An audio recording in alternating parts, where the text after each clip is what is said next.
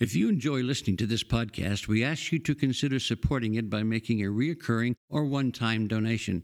Visit Mayflower's website at w w w dot mayflower u c c dot org and click on the Donate Now button. Donations made to Mayflower's Radio Fund are tax-deductible and go toward keeping this podcast available. Thank you for your support.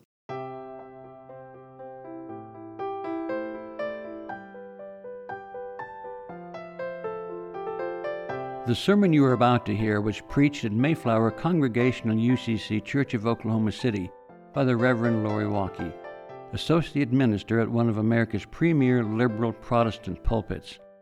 At Mayflower, we are an open and affirming peace and justice church, where we believe that religion should be biblically responsible, intellectually honest, emotionally satisfying, and socially significant. We go now to the pulpit of Mayflower U C C Church of Oklahoma City and to the preaching and teaching of Reverend Lori Walkie. The scripture lesson this morning is the story of the resurrection of Jesus in the Gospel of John.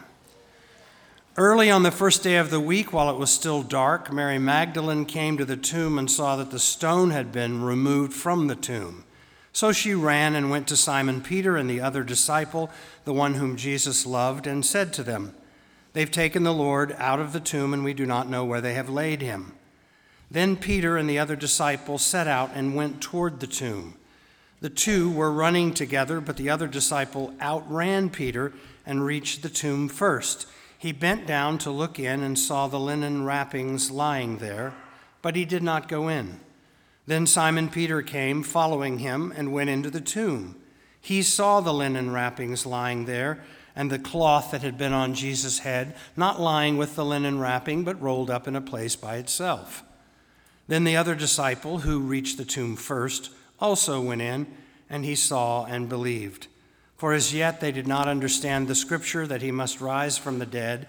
Then the disciples returned to their homes. But Mary stood weeping outside the tomb. As she wept, she bent over to look into the tomb, and she saw two angels in white sitting where the body of Jesus had been lying, one at the head, the other at the feet. They said to her, "Woman, why are you weeping?" She said to them, "They've taken away my Lord, and I do not know where they have laid him." When she had said this, she turned around and saw Jesus standing there, but she did not know that it was Jesus. Jesus said to her, "Woman, why are you weeping? Whom are you looking for?"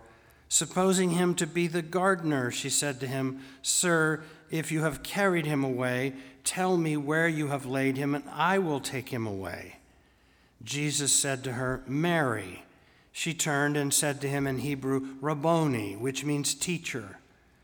Jesus said to her, "Do not hold on to me, because I've not yet ascended to the Father. But go to my brothers and say to them, I am ascending to my Father and your Father, to my God and your God." Mary Magdalene went out and announced to the disciples, "I have seen the Lord." And she told them that he had said these things to her. Here ends this reading on Easter morning, inspired by God. May God grant to all of us wisdom and courage for interpretation. The advice most frequently given to the preacher who is preparing Easter Sunday's sermon goes something like this: "Don't worry so much. Jesus gets himself up from the grave." Thank you, Captain Obvious. It ain't Jesus we're worried about, though. It's everybody else.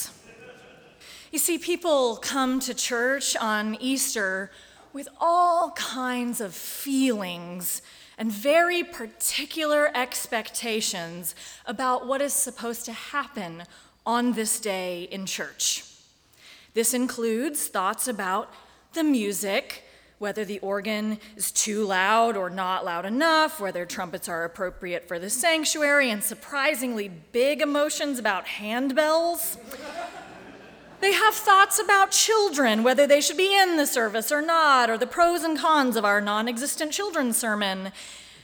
And of course, there are so many feelings about what you want us to say, about what really happened in Palestine two thousand years ago. Physical resurrection? Metaphor? Both? Explain the resurrection, preacher, but do it my way, otherwise you're a heretic. These expectations usually go unarticulated until the Monday after Easter, when they are unceremoniously emailed to the ministers, which is better than being yelled at in a coffee shop about how you single-handedly ruined the one time someone's entire family attended church together. I take that coffee to go, thank you. So my strategy this morning is to offend everyone at the beginning of the sermon. Serves two purposes. First, we can get it out of the way. And second, when I am accused of heresy, I prefer to be accurately quoted. So depending on your expectations, heresy one, the physical bodily resurrection of Jesus actually happened. Up from the grave he arose, in the literal, actual, take a photo of it sense. It's possible. We weren't there. If you are confused as to why some might consider this heresy, welcome to Mayflower. But, as scholar N T Wright notes, other prophets, other messiahs came and went in Jesus' day. Routinely, they died violently at the hands of the pagan enemy. Their movements either died with them, and sometimes literally, or transformed themselves into a new movement around a new leader. Jesus' movement did neither. Within days of his execution, it found a new lease on life. Within weeks, it was announcing that he was indeed the Messiah. Within a year or two, it was proclaiming him to pagans as their rightful Lord. It is no good falling back on science as having disproved the possibility of resurrection. Any real scientist will tell you that science observes what normally happens. The Christian case is precisely that what happened to Jesus is not what normally happens, the elegant, essentially simple solution, rather than the one that fails to include all the data, is to say that early Christians believed Jesus had been bodily raised from the dead, and to account for this belief by saying that they were telling the truth. So, for those who think it is heresy or even just silly to proclaim that the bodily resurrection really happened, I encourage you to participate in a little intellectual and spiritual humility. Heresy two. There was no physical bodily resurrection because Jesus' body was eaten off the cross by wild animals. Scholar Dominic Crossan reminds us that while that what made the cross a supreme Roman penalty was not just its humane, inhumane cruelty or public dishonor, but the fact that there might be nothing left to bury at the end. What we often forget about crucifixion is the carrion crow and scavenger dog, who respectively croak above and growl below the dead or dying body. Roman crucifixion was state terrorism. Its function was to deter resistance or revolt, especially among the lower classes, and the body was usually left on the cross to be consumed, eventually by wild beasts. No wonder we have found only one body from all those thousands of crucified around Jerusalem in that single century. Remember the dogs. Sometimes people are shocked to hear this, but scholar Bart Ehrman explains, it was widely known and accepted in antiquity that to be crucified meant to be food for scavengers. This was part of the torture while living and humili- humiliation after death. The crucified person was unable to move hands or feet, obviously. It would be awful to not be able to brush flies off one's face, but that's not the beginning of it. What can you do if a crow goes for your eyes? Not a thing. Some people would prefer that Robin and I not mention this possibility, that it is the ultimate heresy. But intellectually honest and biblically responsible preaching is a hill we're willing to die on, so to speak. Having said, Ron was the only one who laughs at that every time. Having said all of that, at the entrance to Jerusalem's Church of All Nations, next to the Garden of Gethsemane, there is a sign warning every visitor.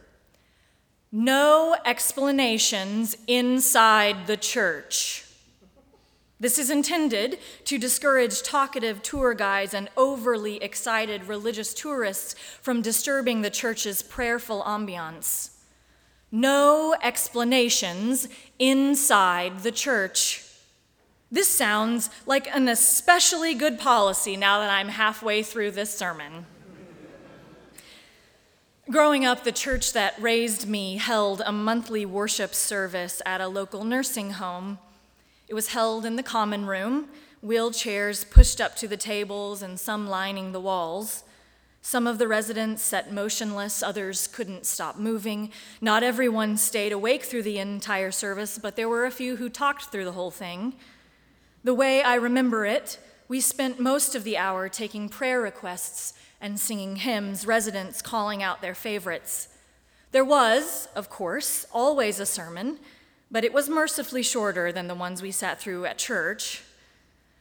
There was one time, though, that the preacher couldn't be there. And I, and I guess every deacon thought another deacon would step up to offer the sermon because no one stood up to take the lectern at the appointed time. There was just some awkward silence. But eventually, someone stood up, grabbed a Bible, and said, "What story would you like to hear?" And from somewhere in the back came the shaky voice of an old woman. "Tell us a resurrection story." Everything held still for just a moment. "Yes," another someone said, "tell us a resurrection story." This seems to be a much more useful request than "explain the resurrection." "Tell us a resurrection story." I've been hearing that a lot lately. Tell us, tell us a resurrection story. It's not exactly how the request is usually phrased, but it's what they mean. We are hungry for a resurrection story because just like two thousand years ago, the world is utterly dark and violent.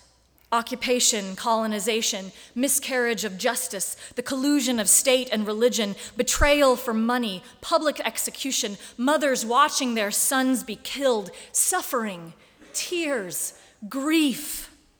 In human history and in the world today, these things are the norm, not the exception. This is important to remember in a time when so many things in the world we live in feel inside out. As we ask every week at our vigil for immigration justice, when did cynicism and cruelty to those most vulnerable become our nation's policy? What has happened to America's sense of decency and righteousness? Last week, we mourned the anniversaries of both the worst domestic terrorist attack and the school shooting at Columbine, a tragedy that, if it had happened in any other country, would have elicited more than just thoughts and prayers. We have yet to have a meaningful conversation about the radicalization of young white men in America. And as far as school shootings go, our own state legislature now simply assumes they are going to happen and thinks the best course of action is to add more guns to the equation by arming classroom teachers. Everything seems to be at risk. Even this planet, the only home we know, is ailing, groaning under the strain of us. The seas keep rising, but still there are climate change deniers. People, if it's God, answer.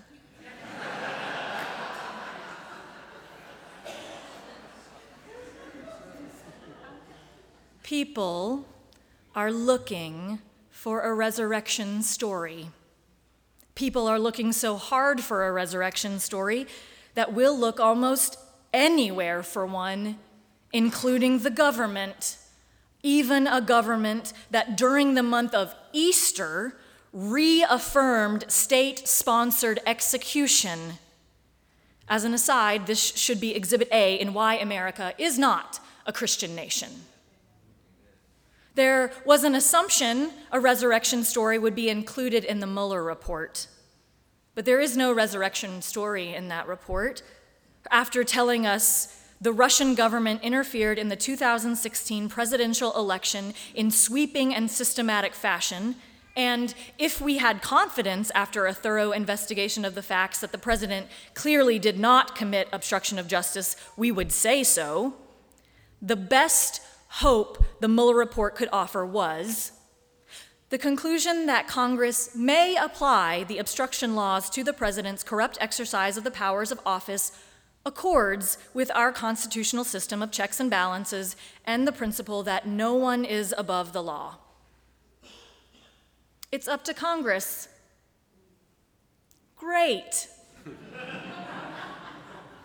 There is a reason the hymn goes, "Our hope is built on nothing less than Jesus' love and righteousness," and not, "Our hope is built on nothing less than congressmen paid by lobbyists." There are important things in that report, but there is not a story of resurrection. The good news is that we know where to find one.